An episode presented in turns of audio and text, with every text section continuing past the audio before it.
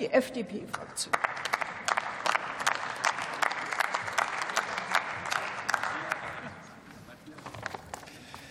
Frau Präsidentin, meine sehr geehrten Damen und Herren!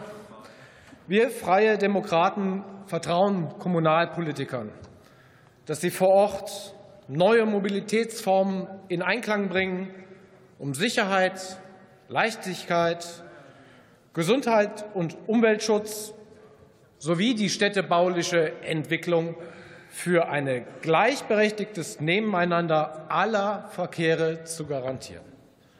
Darum geht es um nicht mehr und aber auch nicht um weniger. Meine Damen und Herren, äh, mit dem Straßenverkehrsgesetz geben wir, wie versprochen, kommunalen Entscheidungsträgern mehr Beinfreiheit. Aber ohne das Straßenverkehrsrecht vollkommen neu zu definieren, so wie es ja die Union in ihrem Begleitantrag will. Herr Müller, würden wir dem Antrag von CDU und CSU zustimmen, würde das Auto aus den Innenstädten verbannt. Und ich will Ihnen auch sagen, warum. Sie adressieren die Vision Zero, also die Vision, dass es null Verkehrsopfer gibt, so stark im Gesetz und in Ihrem Antrag, dass die Konsequenz nicht anders sein könnte, als dass Sie das Auto aus den Innenstädten verbieten müssen. Meine Damen und Herren, so weit gehen noch nicht mal die Kolleginnen und Kollegen von den Grünen. Das muss man einfach mal sagen. Und auch von den, das, was dann immer gesagt worden ist, dass wir hier ja zum Tempo 30 in den Innenstädten kommen, ist einfach falsch. Die Abkehr von der Regelgeschwindigkeit von 50 km/h hat niemand in diesen Beratungen gefordert. Und meine Damen und Herren, es bleibt bei der Regelgeschwindigkeit in deutschen Innenstädten von 50 km/h. Meine Damen und Herren,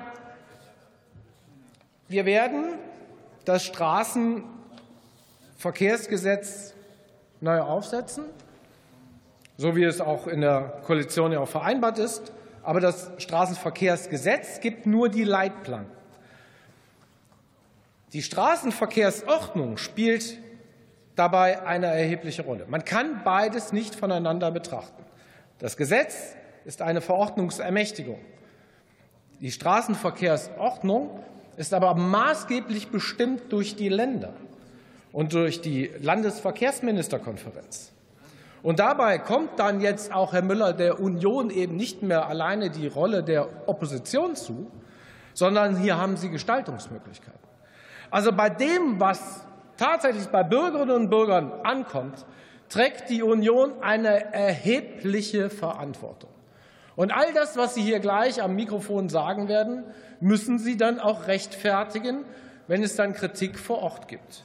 Meine Damen und Herren, wir glauben an Kommunalpolitiker, dass wenn Maßnahmen, da wird immer nur vom Tempo 30 gesprochen, da geht es auch um Zebrastreifen, da geht es um Fußgängerüberwege, da geht es um eine Fußgängerampel.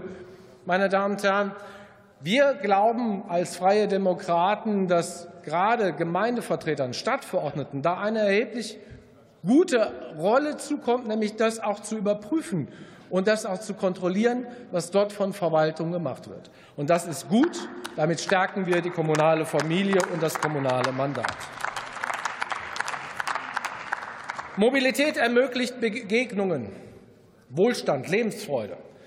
Und nur ein gleichberechtigtes Nebeneinander aller Verkehrsteilnehmer ist mehrheitsfähig hier im Deutschen Bundestag.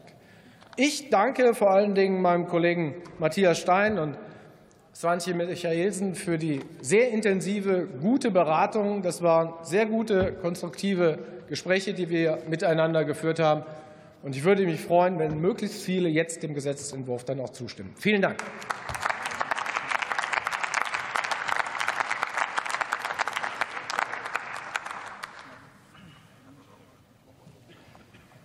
Das Wort hat Florian Müller für die CDU-CSU-Fraktion.